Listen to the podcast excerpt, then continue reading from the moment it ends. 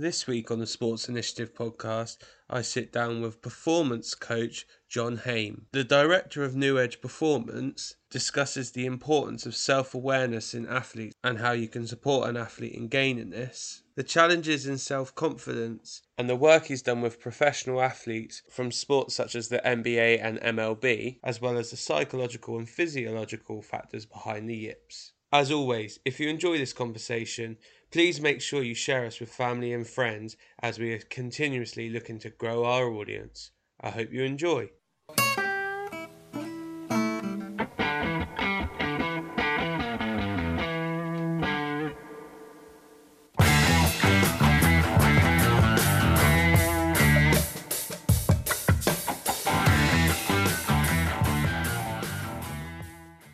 So perfect. First of all, John, I really appreciate you giving up a bit of time. I know obviously a mutual friend of us put us in touch when I asked him for some people who might be interested. You were the first name on Sanjeev's list, which is brilliant. How are you? Are you all safe and well? Yes, we're fine, Michael. I'm in Canada, in Ottawa, Canada, and we're just heading into the third lockdown. So we're not excited about that for sure. But, we know we're near the end of this. I think everybody listening too, we know we're near the end of this. I think all of us are tired of it too at this point. So we'll all be happy to kind of move forward, and it's impacted sport in a big way. We can talk about that today, certainly on the podcast, but it's impacted sport in a big way. So it's going to be nice to get out and see the athletes again and work with them, and instead of Zoom calls and all this sort of thing. So yeah, things are great. Thank you for having me on your podcast. I've heard a lot of great things from Sanjeev about you and the podcast. And I love the fact that you're sort of widening the scope for people and getting a broad perspective from different people. And that can be applied in so many different ways in sports. So good on you for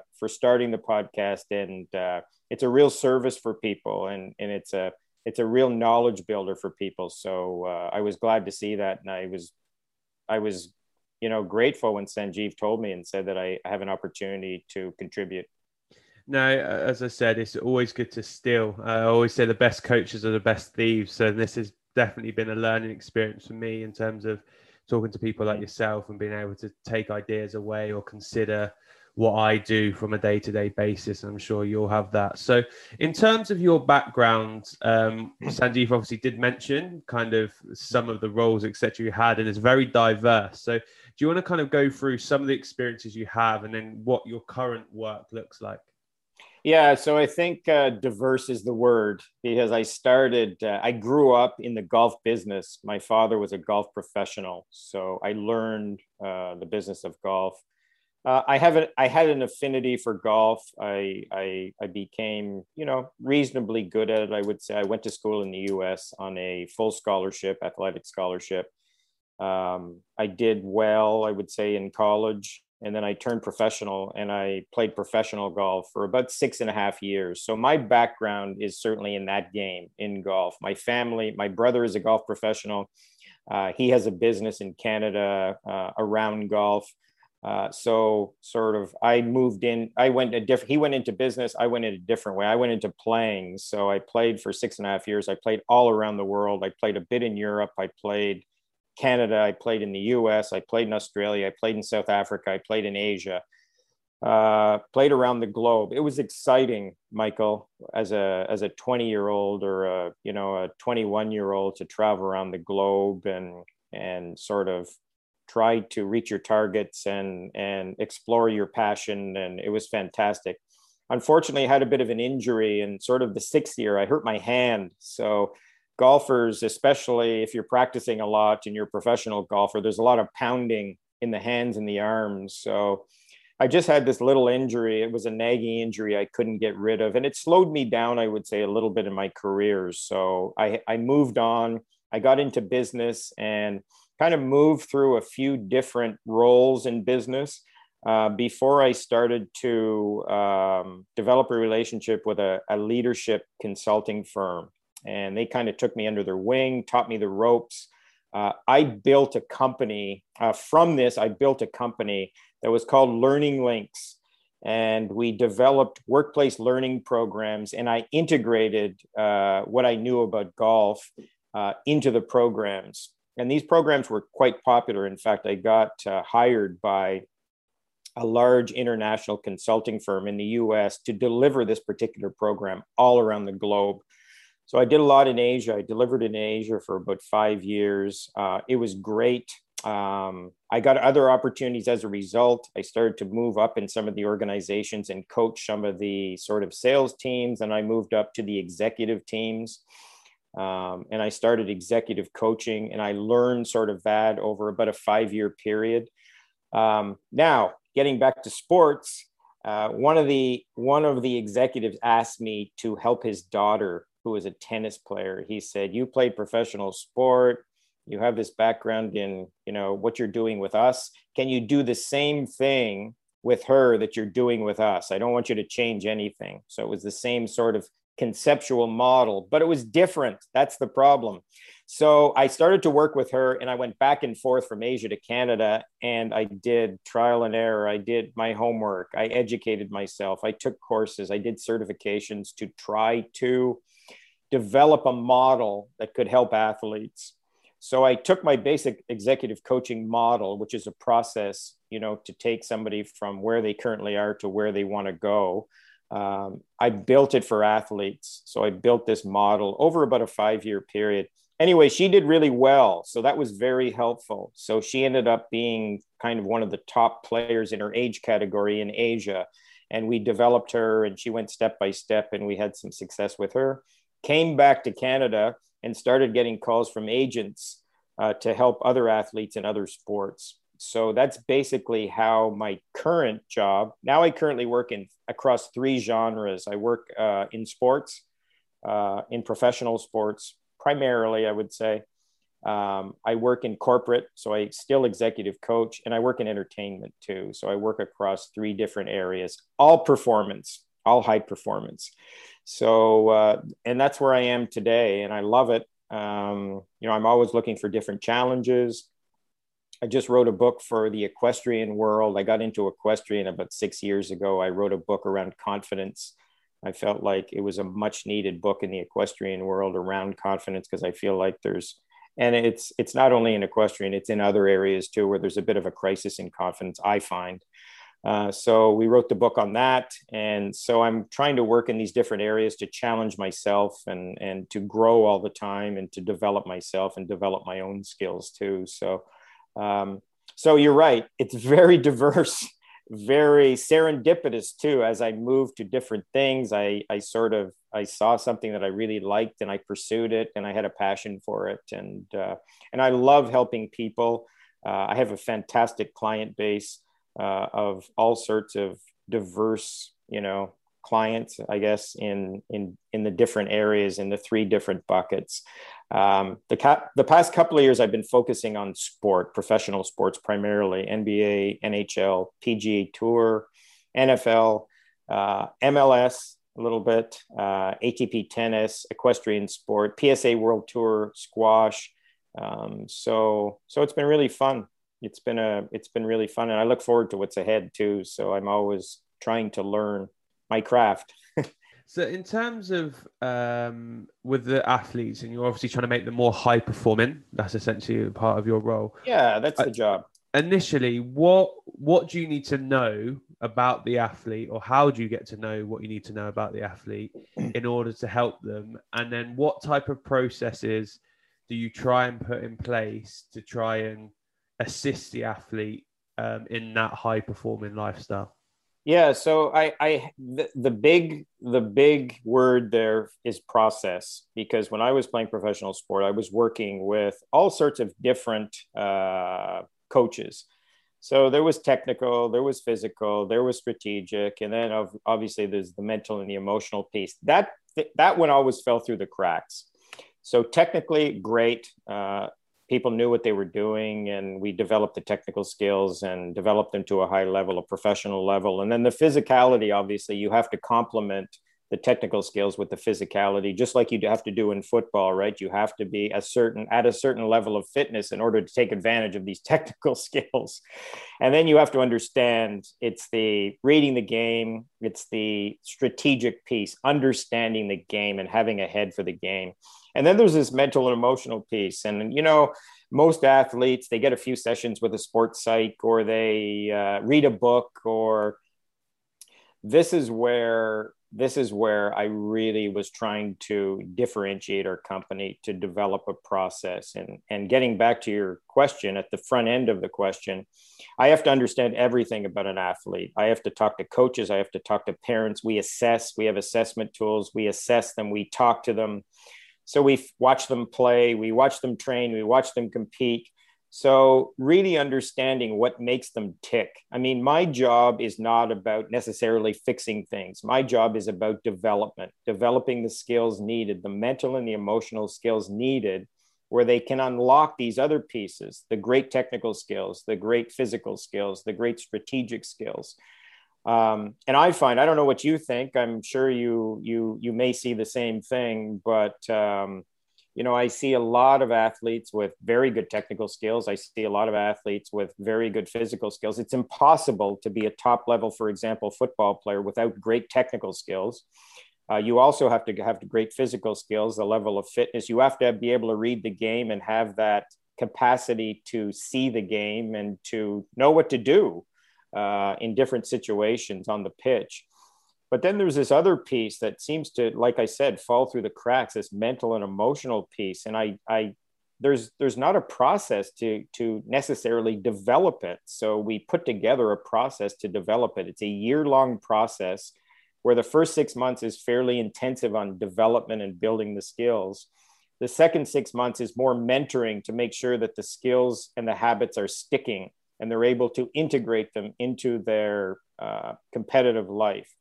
And my entire job, Michael, honestly, is to create an independent athlete where they can self-diagnose and they can help themselves and they're a confident, independent athlete. That's my job. Then I go away, you know, so send John away. He's done his job. The athlete knows what to do. They're maximizing, hopefully, their abilities. That's what they look for from me in the first place, is to be able to, they have these abilities, how do you maximize them? So that's my job, to do that. So the process is the big part. It really is. You have to have a process to develop these skills. And there's very little out there with respect to taking an athlete on the front end, assessing them, talking to everybody, understanding them, seeing them play, seeing them train, and then isolating really what they need to develop and work on, and then building those skills over time. So like you would in a technical environment or a physical environment, you evaluate what's weak or what's strong, and then you put the athlete through a developmental process. Does that make sense? Yeah, for sure it does. And then I guess a question for me is, do you have set processes that you use on all athletes, or do you make it individualized and specialized depending on what that athlete needs? Well, there's a general process, but it's always customized because every athlete is different, for sure.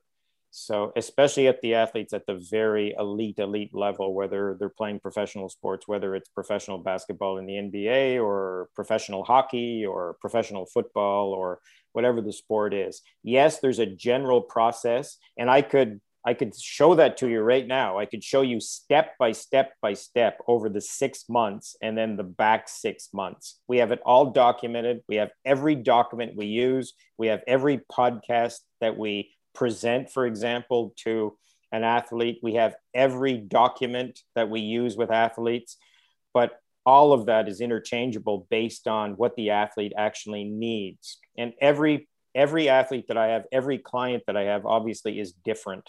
So I take that process and I present that process to them, but we move the pieces around and then we pull in different pieces depending on what they need. So yes, there's a process, definitely a defined process, but it's always customized based on what the athlete needs. Okay, so obviously you mentioned kind of the first 6 months is where you look to make a lot of the gains in terms of a lot of support, and then you mentor from there. So within those first 6 months, what assessments are going on? What documents roughly are you using? Like, so what does that look like from you? We talk about that process. What does that actually look like? What type of things would the athletes be going through during that first 6 months? Well, we'd assess them first, and then, you know, based on the assessment results, we'll look at, you know, strengths, limitations. I'll also build, I put together a really defined, concise, step-by-step plan for them too. So they share with me what they want to do, so where you want to go. So my basic job really is to close a gap for an athlete. So they tell me, okay, here's where I am right now, or I say to them, here's where you are right now. And then we talk about where they want to go in a realistic sort of, you know, within their own capabilities and technical, physical, strategic capabilities, what is possible. And then we build out the plan for them. And within that plan, you know, often there's conversations with the coach, with their coach particular. It could be if it's an individual sport, it's the individual coach. If it's the team sport, it's the team coach.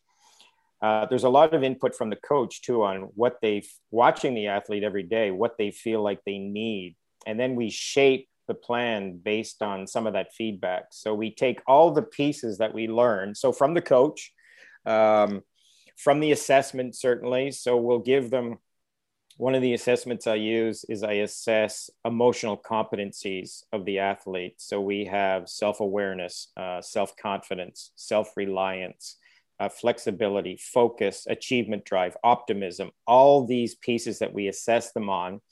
And then we sit down and talk about those particular things and how we're going to develop each competency with them. Now, they might have capability, really great capability in some of the competencies. So we integrate that into the plan so that they can play to those strengths, but we'll take the development pieces and build out the development pieces. So it could be self-awareness, which is always the starting point for performance. In my business, as working in performance, self-awareness is the backbone. It's the foundation. If you don't have it, then it's really difficult to move forward. So how would you develop that? Because I'd imagine a lot of athletes would have gone through their formative years of being told what to do by a coach or told how to feel or how to act. So if you've got an athlete who's like that, either in their early professional career or later within their college careers, etc., how do you go around developing their level of self-awareness to a point where they can understand themselves as an athlete and what they're good at and what they're not? So there's a lot of pieces, Michael, to self-awareness. You know, the strengths, obviously. What are your strengths? What are you good at naturally? What do you struggle with? What are your limitations? How do you deal with those? You know, how do you angle your strengths to make sure that what you do well is showing up, if it's on the pitch, if it's in the ring, if it's on the court, whatever it is.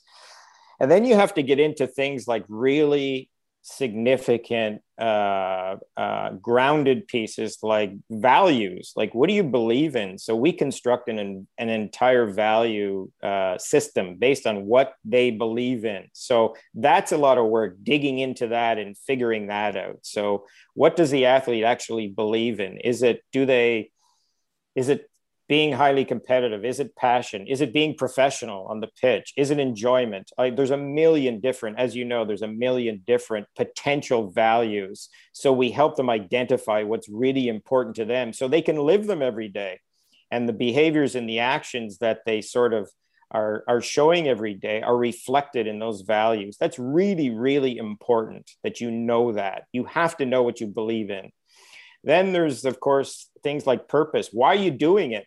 Like, why are you actually playing, and grounding yourself in that purpose and bringing it to the pitch every day? And it's amazing that if you can put that on the front end and get that, you know, get an athlete really expressing that day to day, that's a big factor in the whole thing. Then you get into an athlete's voice, their own narrative. What are they saying to themselves? Where's that coming from? How is that self-image being shaped? So there's a lot of really grounded, important pieces here before we can move forward. Emotional intelligence is progressive. So you start with self-awareness and then you can build from there. If you don't have the self-awareness piece, it's an extremely steep climb up the hill. Because a lot of times in corporate, for example, people start with building relationships and empathy and everything, but we have to back up a lot of the times because that particular individual, if we're going to develop those competencies, we have to develop the self-awareness first. Because if you can't lead yourself, you can't lead other people. So you need to really get a handle on yourself first. And the athlete is exactly the same way. You need to build that self-awareness and focus on the self-awareness. The voice is critical. What is the athlete telling themselves? Where is the narrative come from? How do you shape that narrative? Can you shape that narrative? Because a lot of times that narrative is preventing them from fully expressing themselves and maximizing their abilities. So that's where we sort of start with the self-awareness piece. And then we build out from there, but you always have to start there. And would that be like one conversation? Would that be multiple? Oh no, that's written down. What does that look like? That's time. That's time consuming. It takes time to build that. That is not one conversation. That is pieces that must be built and shaped over time. So they might take I might assess them early in the game. And then we'll start with the self-awareness, and then we'll start talking about confidence. What is confidence? How do you build it out? What are the threats to your confidence? All these sorts of pieces that we build out over time. But I would say probably I might spend, a month or a month and a half on self-awareness because it's so important and it's so critical for them moving forward. If you can really develop it and build it and understand it early, you can imagine, right? And this is the beautiful thing, Michael, about sport too, is I have the opportunity to help these young athletes through their passion, develop these skills that they are going to need in a very big way later on in their lives. So you're really doing a service to the athletes. This is a big investment, like to be able to do this with an athlete, to work on these mental and emotional pieces early, especially the self-awareness piece. If you can understand that early in the game in your life, you can imagine, working with a 15-year-old and them really getting a handle on that. It really opens the door for them and it unlocks a lot of things for later in life too. So that's the beautiful thing. I mean, it's one of our primary roles in sport is to be able to help these young people develop these skills that they're going to need for later on. Because many of them, as you know, are not going to go on and play professional sport. They're going to go into business. They're going to go into this. They're going to go into that. So if you can shape and develop these competencies, these fantastic competencies through their passion, which is sport, early, so you've got their attention, you can really do something. So it's important. And I think one of the things you've mentioned there, which I think is a really interesting point, is around the narrative that they tell themselves. And I think that actually that's a really powerful tool that people probably don't realize enough in terms of what is your frame of mind going into any event or going into a game or going into training? Are you telling yourself that you're out of your depth, or are you telling yourself that you're going to really excel? Are you telling yourself it's going to be a development day? So in terms of where people gather information for that narrative, in terms of external factors that come in, but also internal experiences within your work and your experience, where do you see those narratives being produced? And is there any common themes that you look at and say, actually, that's something that as a sport as a whole, we could really improve and help our athletes a lot in this area? The book I just wrote, Michael, for the equestrian world, Ride Big, I wrote a chapter on the voice, I call it, the narrative.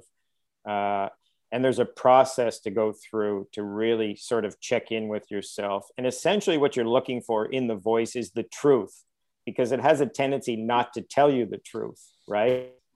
it will create little things that aren't the truth.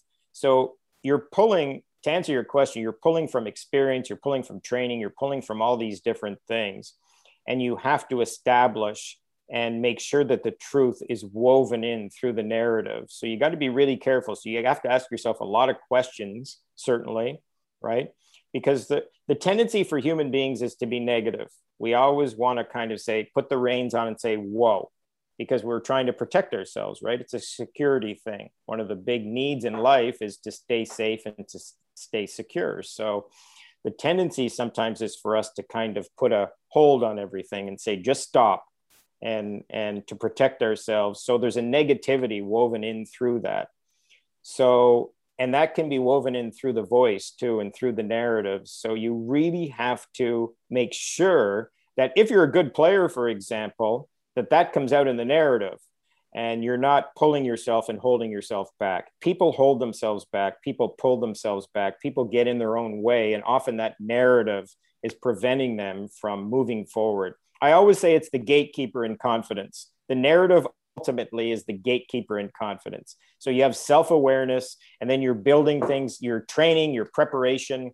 You know, how do you train? Do you train really well? Do you have a process for training to develop and kind of move incrementally forward? Preparation is the same way. How do you prepare? Do you have a set way to prepare? And are you able to sort of put yourself in a position to maximize your abilities? But we finally get to the gatekeeper, and the gatekeeper can change everything, because at the 11th hour, for me in my business, at the 11th hour, if the athlete is competing in the Olympics or they're competing in a big professional event or whatever it is, if the voice starts acting up at the 11th hour and is not listening to the truth, then there's a problem.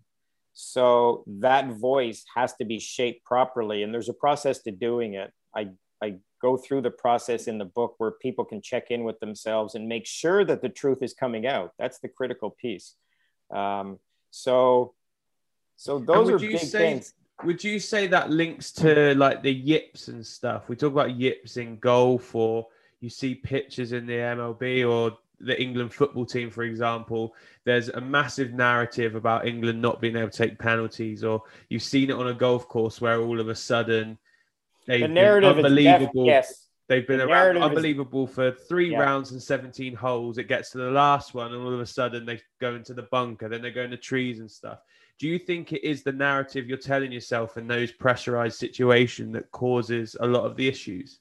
Definitely. And you know, a lot of what you're talking about is focused around fear. In golf, it's the fear of missing. And the problem in golf is that you miss so much. Like the best golfers in the world, when you look at their putting statistics, they're not great, really. And those are the best putters in the world. So imagine the guy who never practices and he almost misses every putt. So does that get into your head? Of course it does. And then it becomes a fear of missing, and you're focusing on the result instead of the process of actually just making the putt and understanding that the statistics that you're not going to make many putts, like you're going to miss a lot. So, you know, put the best possible stroke you can on it. And if you miss, you miss. If you make, you make. That's the reality of putting. The yips is psychological. It's neurological too. There's been all sorts of research around the yips. A lot of the research to me is vague, but it's definitely when you move towards, you know, the primary reason for the yips, it is psychological, and it's fear of missing, it's fear of failure, it's fear of making a mistake, which is woven through, oh my God, the fear of making a mistake is so prevalent in every sport, especially with young athletes. There's always that fear of making a mistake because we're always trying to be perfect. And, you know, people are telling us that we need to be perfect and we need to have great grades and perfect grades and everything. And it's just woven through everything. So yeah, the yips is interesting. I mean, but it's neurological too. There's some people that have a tendency or an inclination towards sort of a tremoring motor skills. It's like Parkinson's disease, right? So they've done research around that. But then the psychological piece of that, if you have a tendency towards that, and then you also have the psychological piece, it's a disaster. That's where pitchers are, you know, throwing the ball into the ground, and you're seeing people do crazy things with their hands in golf and all sorts of different things. So It's primarily, I would say, psychological, but there's also in a small select sample of the population, there's also this neurological piece too that that plays into it. So the yips, yeah, don't even mention the yips, Michael. That's the yips is a bad word. So when we're looking at fear of failure, obviously this, a lot of it is going to come down to what you said before, the narrative you're telling yourself, your experiences you've had, the confidence you have. So when you're looking at managing that within an athlete or getting them to accept that there may be failure and try and move past that, I mean, the classic Michael Jordan quote is that he missed 32,000 last minute shots to allow him to make the one that wins a championship and whatnot. Right. How do you go about with younger athletes, getting them to understand that actually there's going to be failure in your journey, and it's about being able to assess that in an appropriate way and carry on moving forward? We always kind of take an approach where it's about, the thing is too, for most athletes, especially individual athletes, you don't win very often. So it's all about winning and learning and always trying to get closer to winning. Are you going to lose? Are you going to fail? Absolutely. And you have to embrace those moments as learning opportunities. So you take those, what did I learn? So like I said, we're always trying to get closer to winning. So if you don't win, if you go in and you don't win, you reflect, you evaluate. What did I learn? And I'm trying to get closer to winning next time. So we're always trying to get closer to winning. Always. That's always the goal. So failure, we always try to frame failure as a positive thing. Exactly the things you talk about, the Michael Jordans and all these examples that everybody always has of people missing 1,000,000 shots and then making a shot, or I've missed way more than I've ever made. And that's true in everything. You know, it's interesting in professional sports, a guy on the PGA Tour, for example, he plays in 25, maybe tournaments a year, 22 tournaments a year, depending on schedules. If they win one tournament, it's an amazing year. So it means you've lost 21 times or 22 times. So you really have to have a process to deal with that. So I didn't lose, but I got closer to winning the next year. Maybe next year I win 2 tournaments. And that's a big jump forward, and that's a big movement forward. So you're one of the best golfers in the world, but you lose 22 out of 25 times. So that's just the reality of sport. So you have to have a framework around that, a perception around that, and failure, mistakes, all those things. The mistakes thing is huge too with respect to athletes. There's the fear of making mistakes. So, and that ties into... Why do you think that is? It's tied into all sorts of things. Perfectionism is rampant in a lot of the sport today, where we're always trying to be perfect. It really is. Perfectionism is about sort of the fear of making mistakes. It really is. So the other big fear, Michael, too, today is the fear of other people's opinions. That's huge. For me, that's the biggest one. So there's this fear of what other people are going to think, how other people are going to judge you. There's just more eyes on sport, I guess, these days. So this fear has grown. So I've seen in the last 10 years with social media, with the ability to watch things on the internet, there's just eyes everywhere, and athletes know that. So there's this fear of being judged all the time, and the fear of other people's opinions. And it definitely locks athletes up. So you have to deal with that one too. And how would you do that with the athletes you've worked with, I guess with the question guys that you're working with at the moment? How do you go about accepting that social media is a part of their life, but also getting them to move away from external validation? So we're always trying to develop what's called, with an athlete, it's an approach I call inside out. So you're always trying to compete or express yourself from inside out. So that's where we back up now, and we go back to the self-awareness, the values, the purpose, all the things that relate to the athlete that are important, instead of these things coming from the outside, which would be outside in. So instead of being driven by these factors outside of them, other people's opinions, all sorts of different factors. They're driven by their own structure, which is the values, the purpose, their own limitations, their own strengths, everything they know about themselves. So that's why in the first place we build that, so we can eliminate those things coming from the outside. So every one of the athletes that I work with, by the time we're finished at the end of, if it's 12 months, it could be extended, it could be a little shorter. I just use 12 months as an example. They're competing, they're expressing themselves from the inside out, and they do not feel those external pressures coming from the outside. So that's a big part of it. So inside out, outside in. A lot of athletes are outside in athletes. They're driven by the pieces from outside of themselves. That's what drives everything within them. And that's a problem. So we really, you know, my athletes are in a bubble. They're in their own sort of world. They're in their own bubble, and they can express themselves well within that sort of, you know, inside out environment. Does that make sense to you? Yeah, no, it does for sure. I guess the question off the back of that is, do your guys formalize it? So do they either produce a document where they say, these are my values, these are my non-negotiables? Absolutely. Myself? What does that look like? Everything. So if it's an athlete on a team, the values could be put up in the locker. This is what I believe in, and this is my purpose. So I might focus on two for them, depending on what they need. Like we talked about, every athlete's different. So they might have, I usually ask them to create 5 critical values that are going to drive their behavior and actions every single day. And they have to pay attention to it every day. So if you believe in enjoyment, for example, or you believe in professionalism, how are you going to be professional every day? And we draft the entire thing out of exactly how they're going to be professional every day. And then they have to pay attention to that every day. If it's enjoyment, how are you going to enjoy yourself every day? You know, a lot of athletes don't have fun. They're not having fun. They're so focused on achievement that they forget that they're doing this because they love it.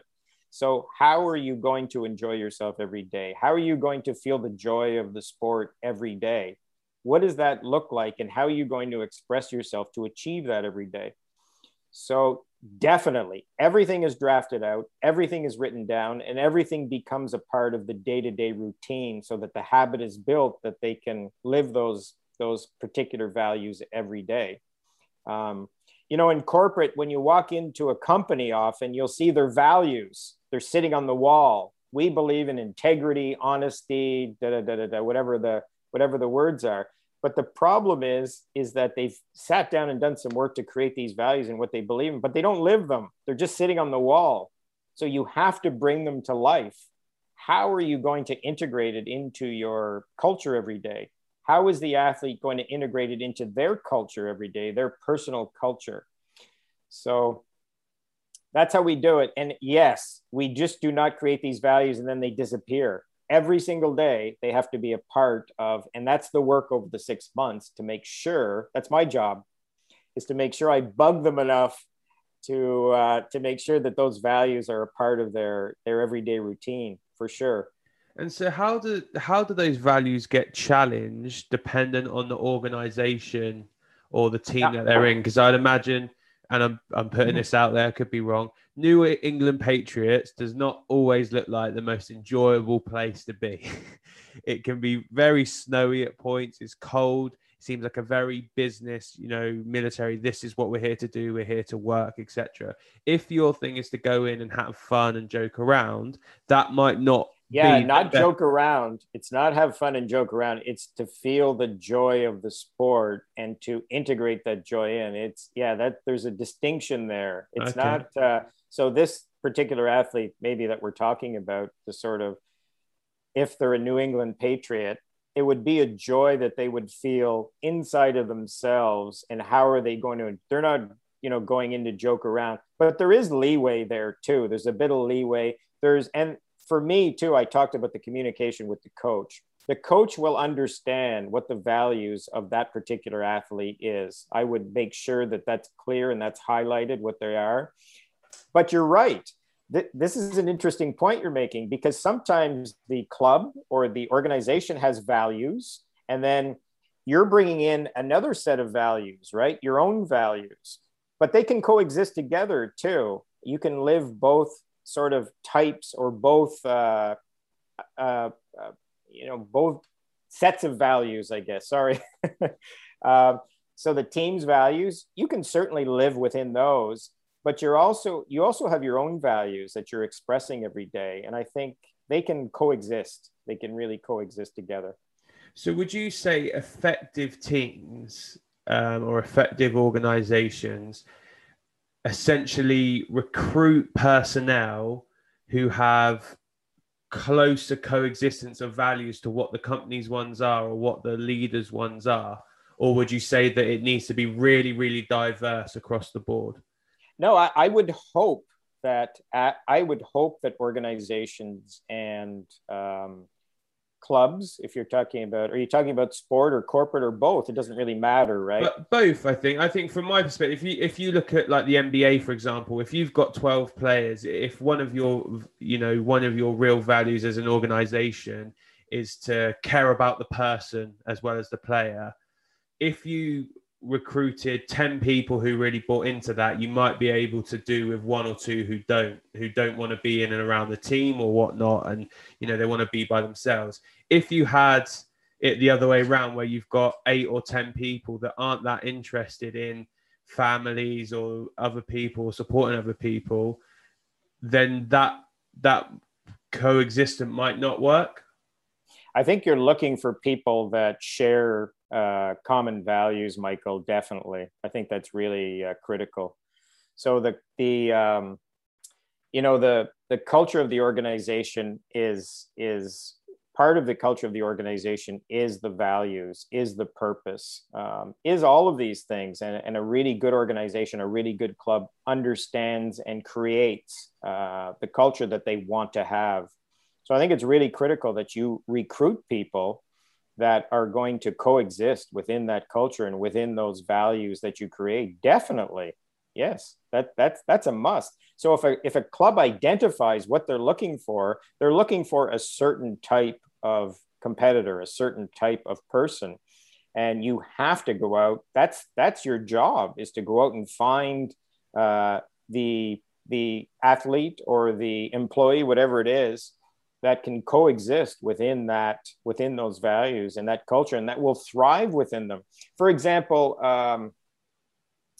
in the NBA, the Golden State Warriors, who have been very successful this past year, they had a lot of injury, but they were on an amazing run of high level performance. And Steve Kerr is their coach. And one of his central values that he brings to the team, he brings to training, he brings to the games, is joy. He wants the guys to have fun. He wants them to show up and and I'm not saying it's fooling around, it's expressing themselves, being able to express themselves, not being afraid to make mistakes, and having that joy to really express themselves the way they would like to. The other one is passion. His other one is passion. So you wouldn't think that a professional coach who is highly, highly successful, he's won 8 NBA championships. So there must be something to this, right? So he integrates this joyful environment. And that means that people want to train. They want to be at the gym. They want to do well. They want to develop. They want to improve. And the joy is creating this entire culture, it's sort of surrounding this entire culture. So that's the power of values. So they won 3 NBA championships, the Golden State Warriors, having primary values of joy and passion, which you wouldn't think if you said, oh, it should be mental toughness and it should be, military discipline. Not quite. Because they just won 3 NBA championships in perhaps one of the hardest leagues in the world to win in. So it works. The values work. Would you recommend for your athletes, if they are in free agency or they're looking at colleges or wherever they're going, to try and find an organization or a club that also mirrors their values, because at the point where they've maybe got a little bit of power, they can try and find a culture that fits them to improve them as a person. 100%. And I always, you know, when I recommend, when some of the young athletes that I work with are going to colleges in the United States, yes, the school is important. Yes, the reputation of the school. Yes, the program you're looking for academically is important. But the number one thing I always recommend is that the first priority is the coach and what the coach believes in and the type of culture that the coach has built on that particular team, because this person is going to influence you for 4 years. They're going to be basically your leader, your guide, your surrogate father or mother for 4 years. So that's a critical alignment to make sure that you share similar values and that culture, that you can thrive within that culture in that particular program. So definitely 100%. Okay. So I guess this is a slightly more challenging question in terms of longer term growth, both as an athlete, but also in terms of your self-reflection and your self-improvement. How do you go about managing that over a sustained period of time? So I look at it, for example, between Olympics, you've got 4 year period. If you've just competed in Olympics to your next Olympic cycle, for you to be able to get into a good place where you're going to compete at this top end, you're going to need some challenges, some failure, some really difficult times within those 4 years, which you're going to have. I look at the England rugby team, for example, at the moment, a lot of bad results. And they're getting a lot of external challenges from people saying the coaches aren't very good, the players aren't very good, et cetera, et cetera. So how do you go around managing that as a athlete or a coach to accept the fact those negative times are there for a purpose to get you towards a higher end goal? Yeah, I mean, it's cyclical, Michael, as you know, right? I could send you this little thing that I use with every athlete around resilience, and sports is about cycles. You can't do well all the time. It's just impossible to do well all the time because there's so many factors that play into it. You could have injury.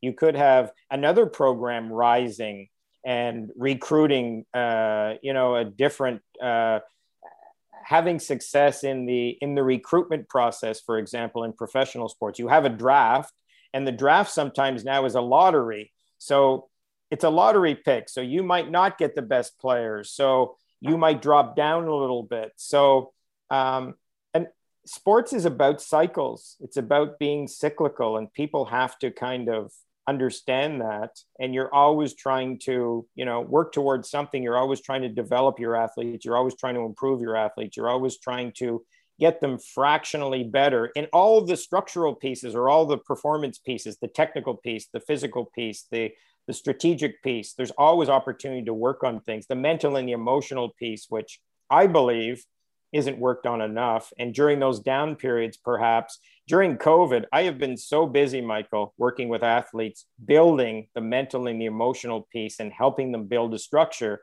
so that when they do cycle back into high level competitive sport, a lot of them have not been able to compete in big events, obviously, because there aren't any. So we're building these pieces. But I think the cycles factor, there's down cycles, there's up cycles, there's down cycles. England rugby was tremendous for quite a long stretch there. Maybe they've dipped down now. They will dip back up, I guarantee. Is Stuart still with England rugby, Stuart Lancaster? No, so he left a few years ago. So they had a downturn. Eddie Jones has come in from Australia. They got to the World Cup final in the most previous World Cup, lost. And then in the most recent, like Six Nations, which is a local one, they struggled. They lost to Scotland, lost to a couple of other teams, France, etc. So there's change though. That makes sense. There's change. They've gone. That's why I asked about Stewart. They've gone from Stewart and Stewart's mindset and Stewart, the culture that Stewart established and Stewart's ideas to somebody new now. So there has to be a period maybe of adaptation to figure it out, but they will figure it out and they will develop the program into something. They know what success looks like. They've had it, you know, for quite a long time. I know England, I think, was the best rugby team in the world for a period there, weren't they? Yeah, no, they were. I guess the thing that's interesting for me is you've got, like, because in the last World Cup, which was still under Andy Jones, they got to the final, which is the level of success. They're essentially one game away from being world champions.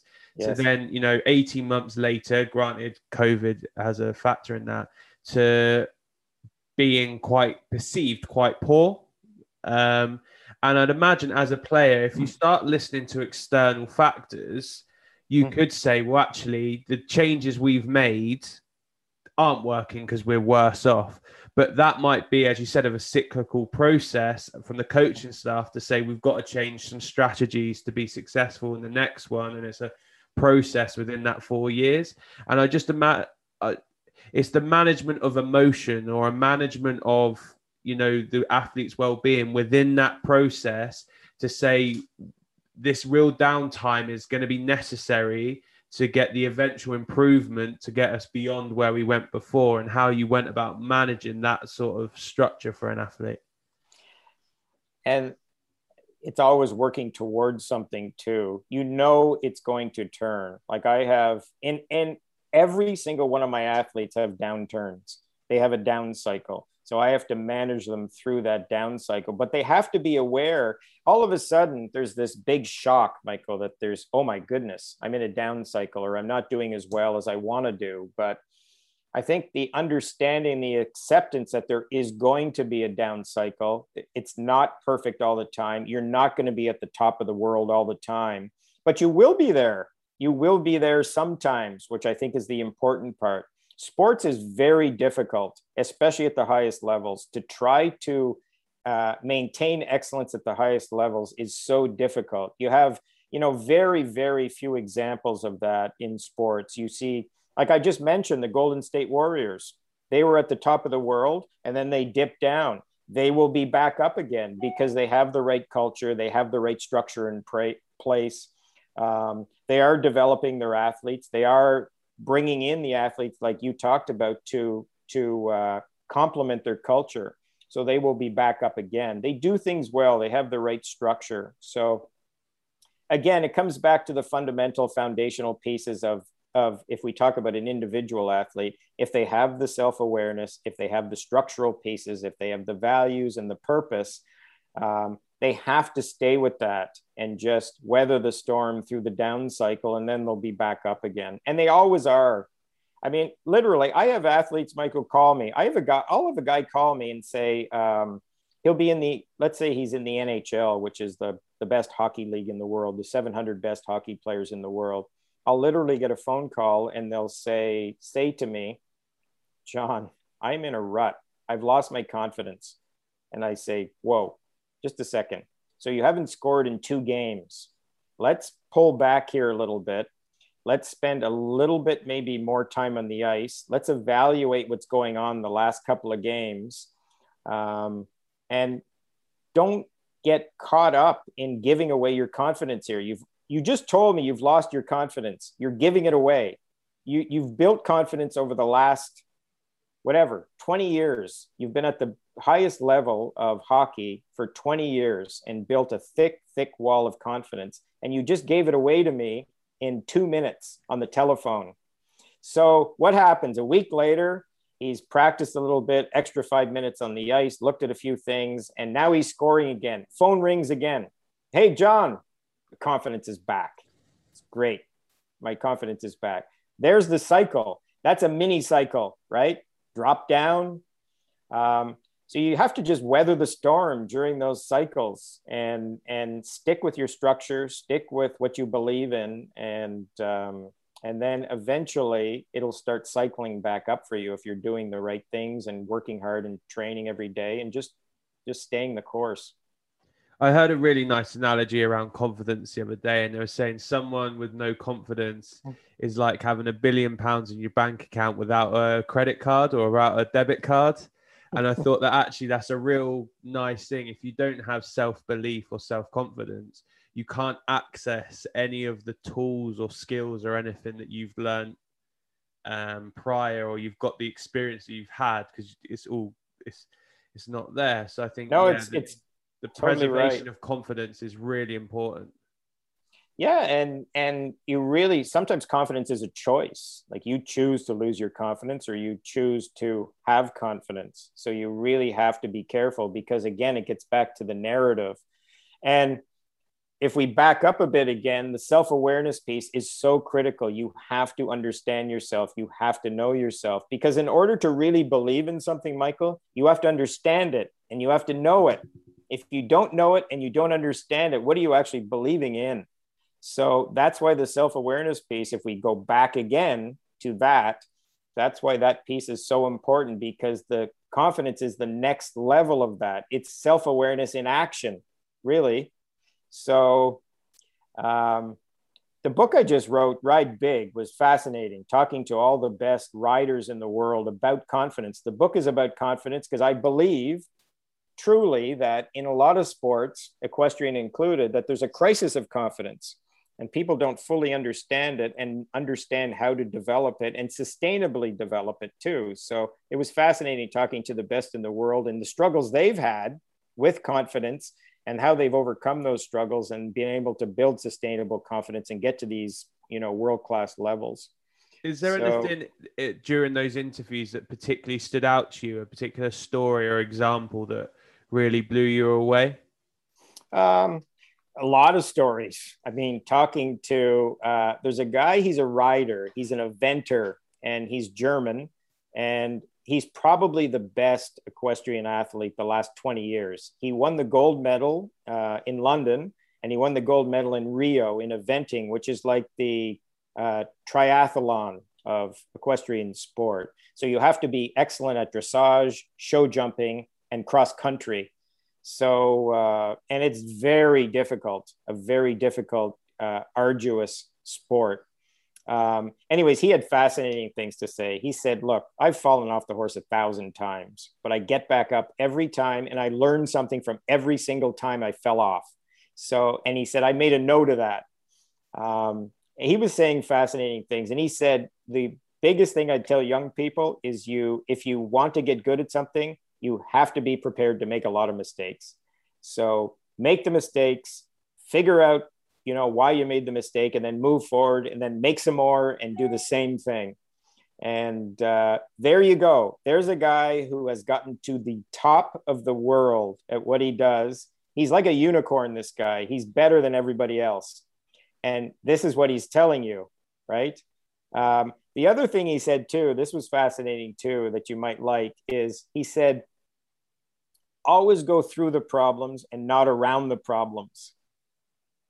So what that means is, he says, if you're training and you're doing something that you know is right, don't take shortcuts, don't take the easy way out, keep doing it until you're proficient at it and you can do it, and don't go around it, because at some point that will catch up to you and will hurt you in the competitive environment. So I thought that was interesting too. Don't go around the problems, go through the problems. So he said a lot of great things, and it's, you have to listen to people like that, because they've figured out a way to get to the top of the world at what they do. So looking at your experiences within the sport, obviously we spoke briefly off air and you'd mentioned that you basically had none. You had no experience within that particular area.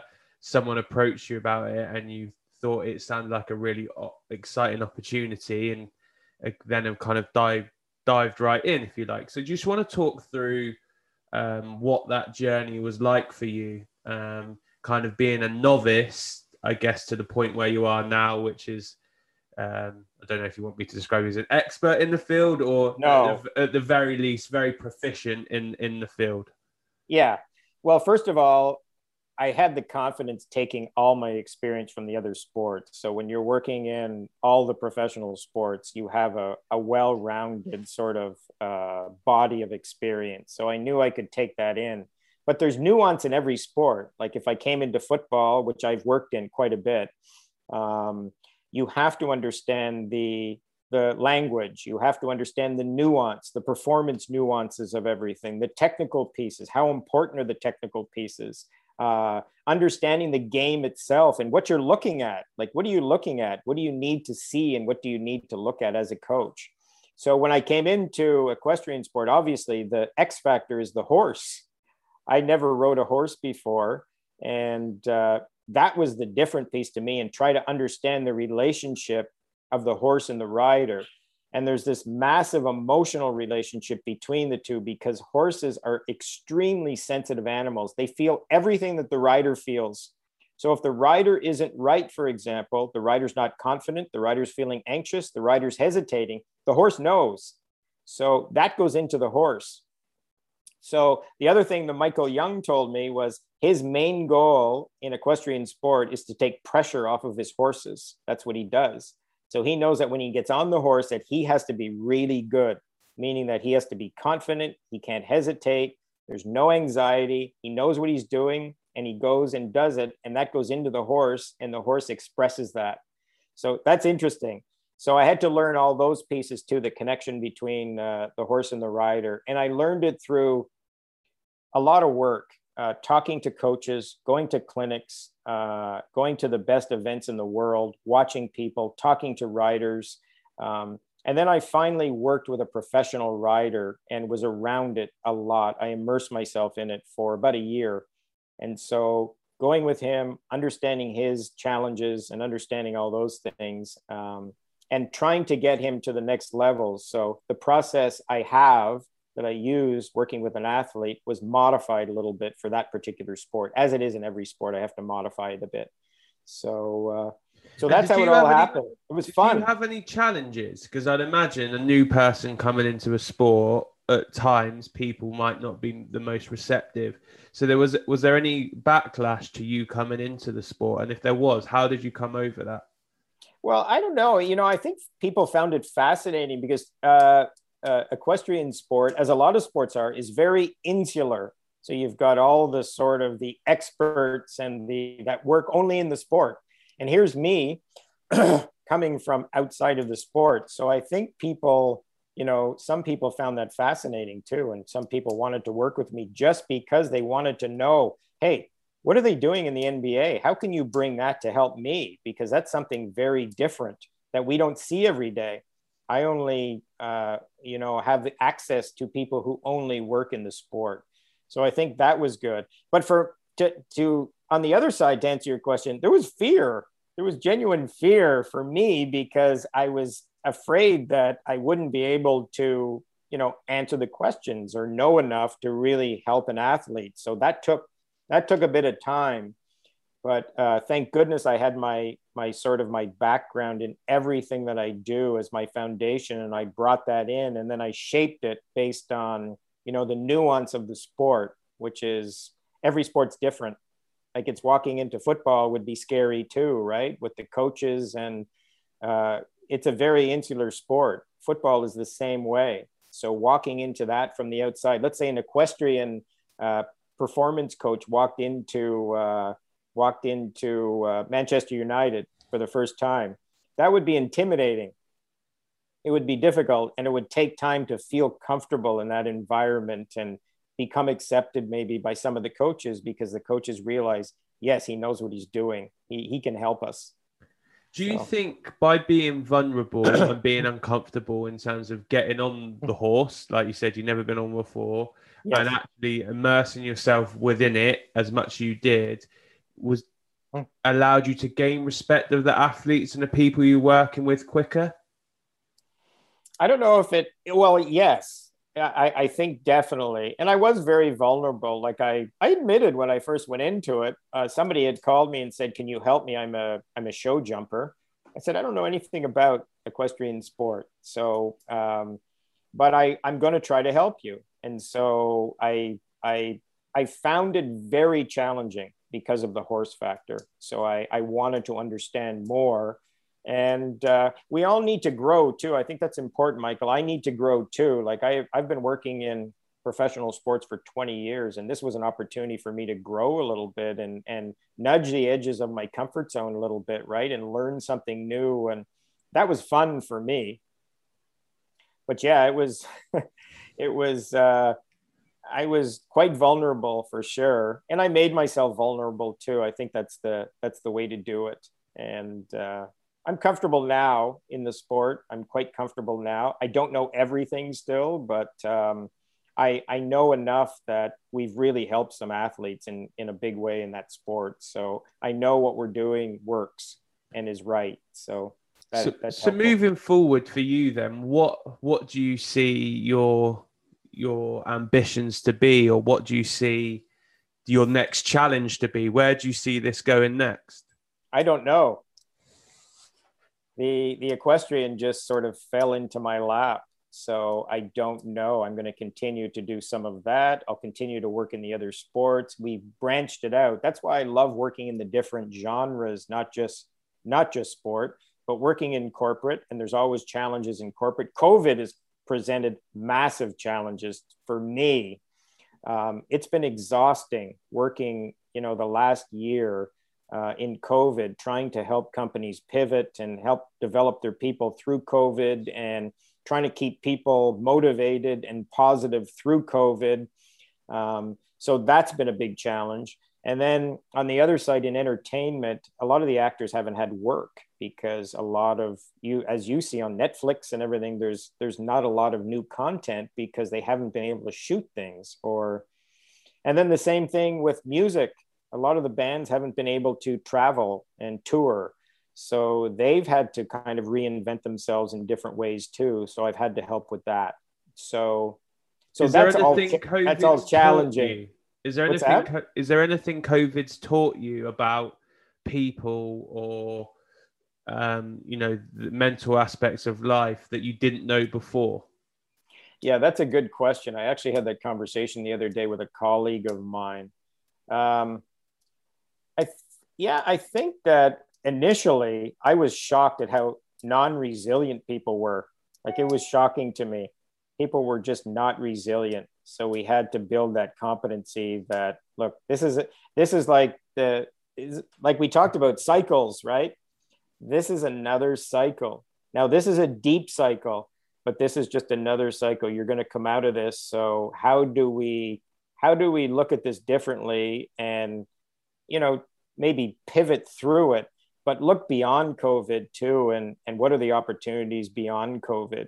So having to do all that, but I think that I was surprised that a lot of people were not resilient, and we had to build that skill, and we had to create perspective, and we had to motivate them. They were just throwing in the towel. They were throwing in the towel. Really, it was incredible. So what's the main strategy you would use to do that in terms of building that resilience or teaching them to change the narrative or pivot their way through? Is there one particular strategy you would use to help someone with that?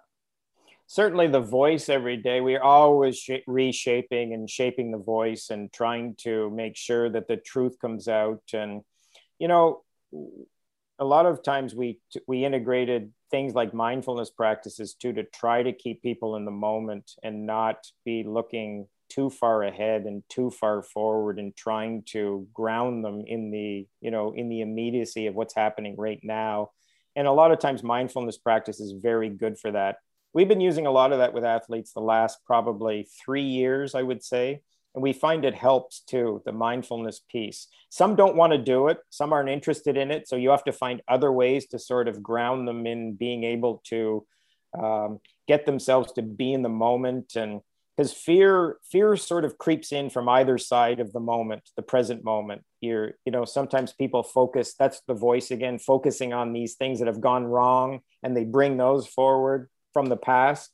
And then people looking forward and projecting out that, oh my God, this is a disaster. This is not going to go well. How can I do this? And that's where the voice starts acting up as you move forward. So that fear factor too is a big one. And like I said, it sort of lives on either side of the present moment. So you have to ground people in the moment. And a mindfulness practice often does that, teaching people how to do that and what's important.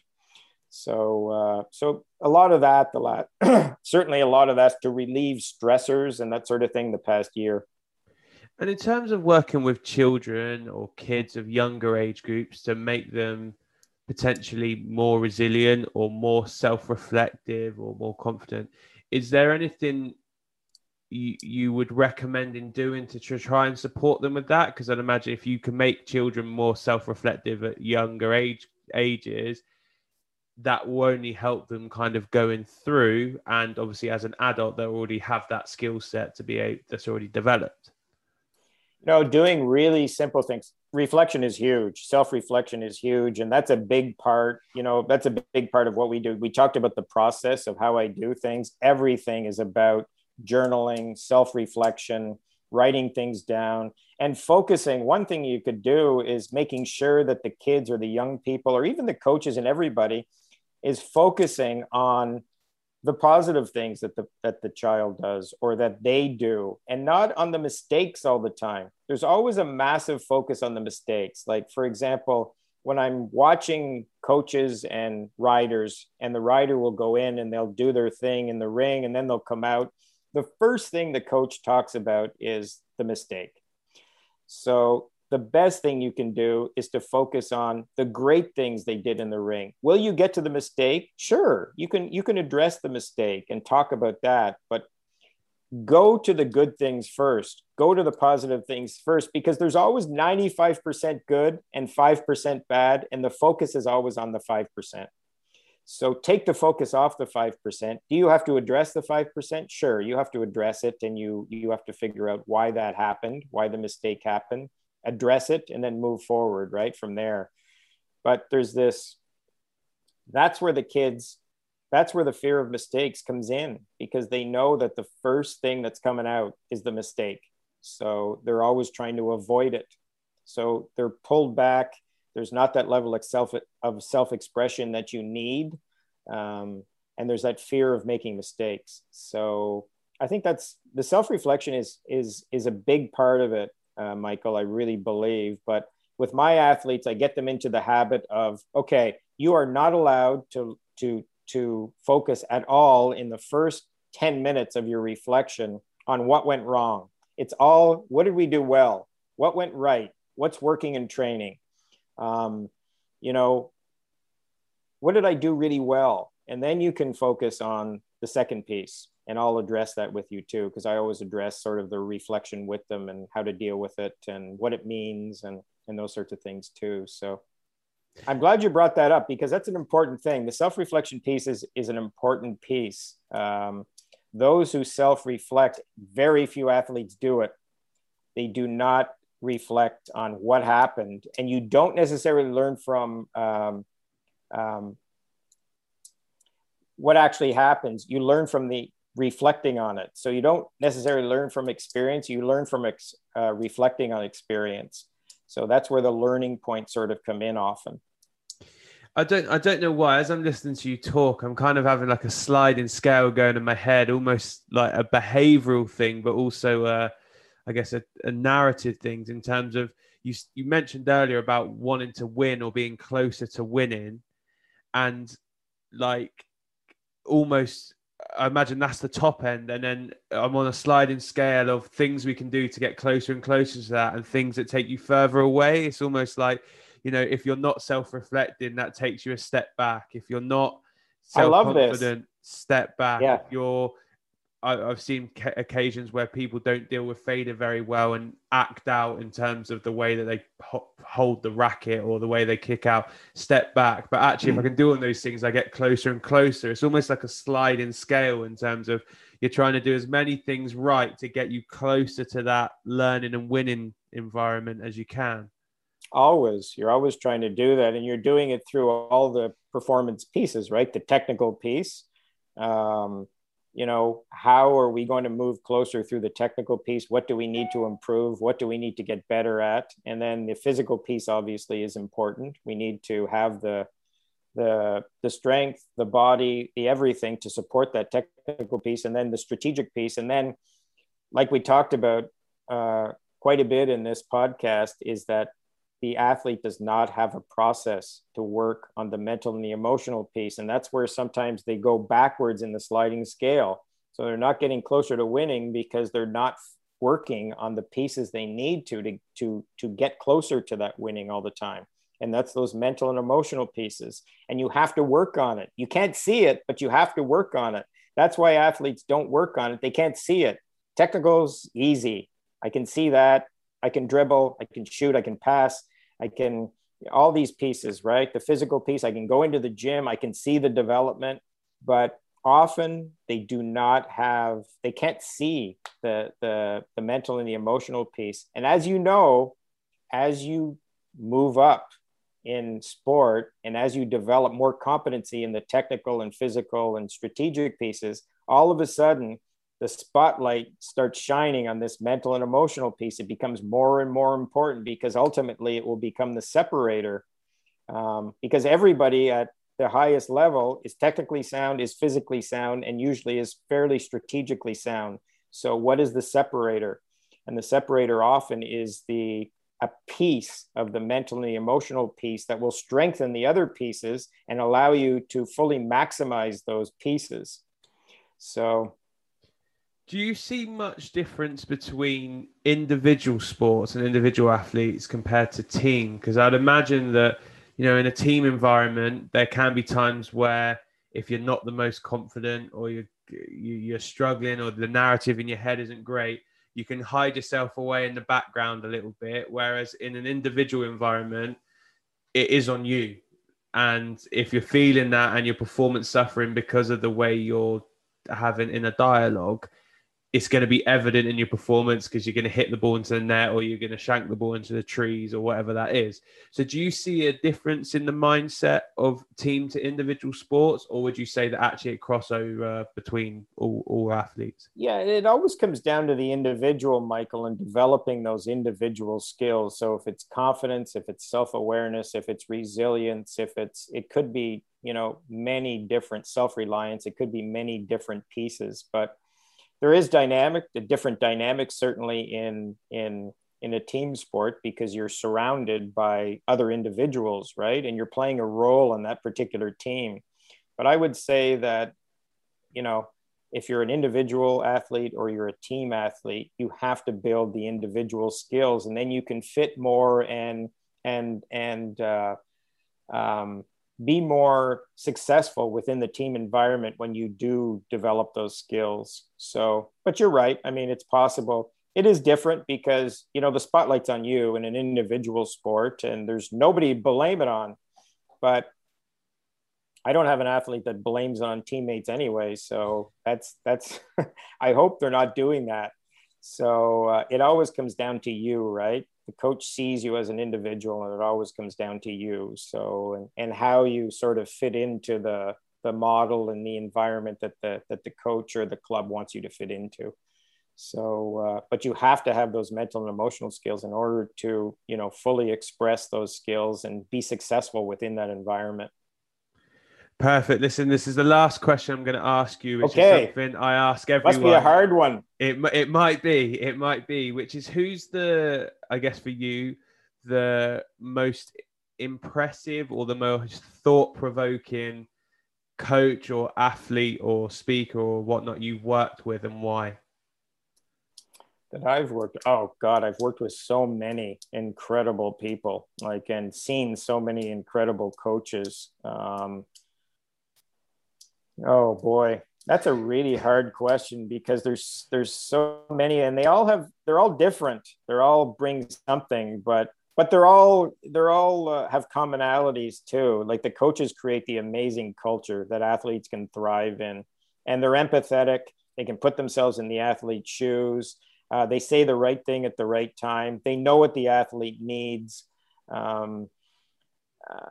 And it's difficult too to do that sometimes because of the generational gap. You know, you have these in the club at Southampton, the generational gap between some of the coaches and the players coming in, and the mindsets are so different. So you have to be able to adapt to those mindsets and the new, you know, the way of thinking that some of the athletes, you know, have. And if you're talking about today, it's today, you know, what do they have today? In 10 years from now, it'll be different again. There'll be another sort of generation coming in. So I think the ones that can adapt certainly to that generation specifically, I don't think I have a specific, because I get to work with the best in the world at what they do. So it's just they're so good. I use the example of the rider, certainly Michael Young, and writing this book and talking, you know, going out of my way to talk to the best riders on the planet. So, no, that's fine. I think from my perspective, I'm always fascinated to hear the reason why.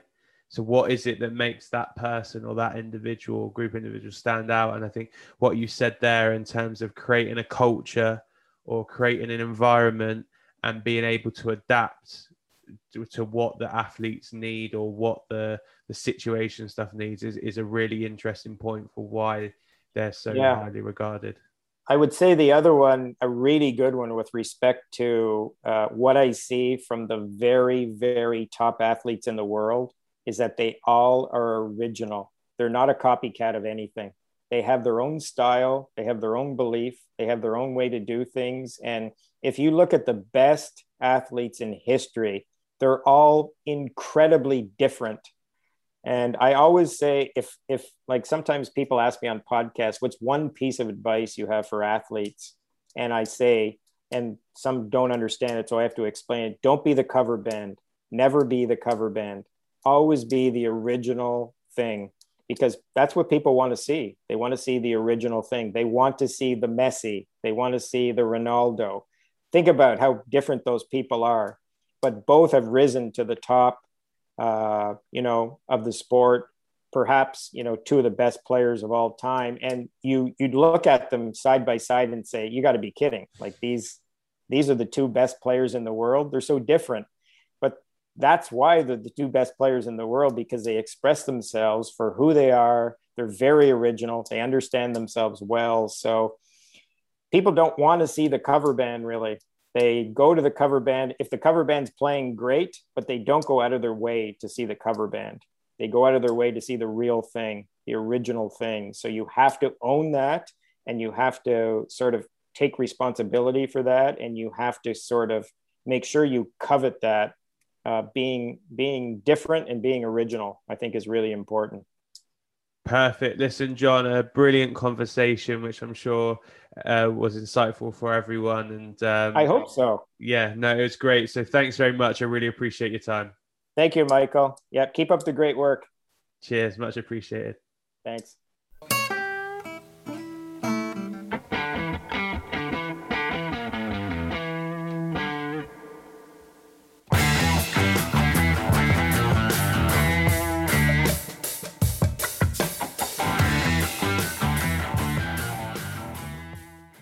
Thanks for listening to the Sports Initiative podcast with me, Michael Wright. Please remember to follow us on Twitter, Facebook, and Instagram at the Sports Initiative podcast, and share this podcast with friends and family. I'll see you next week.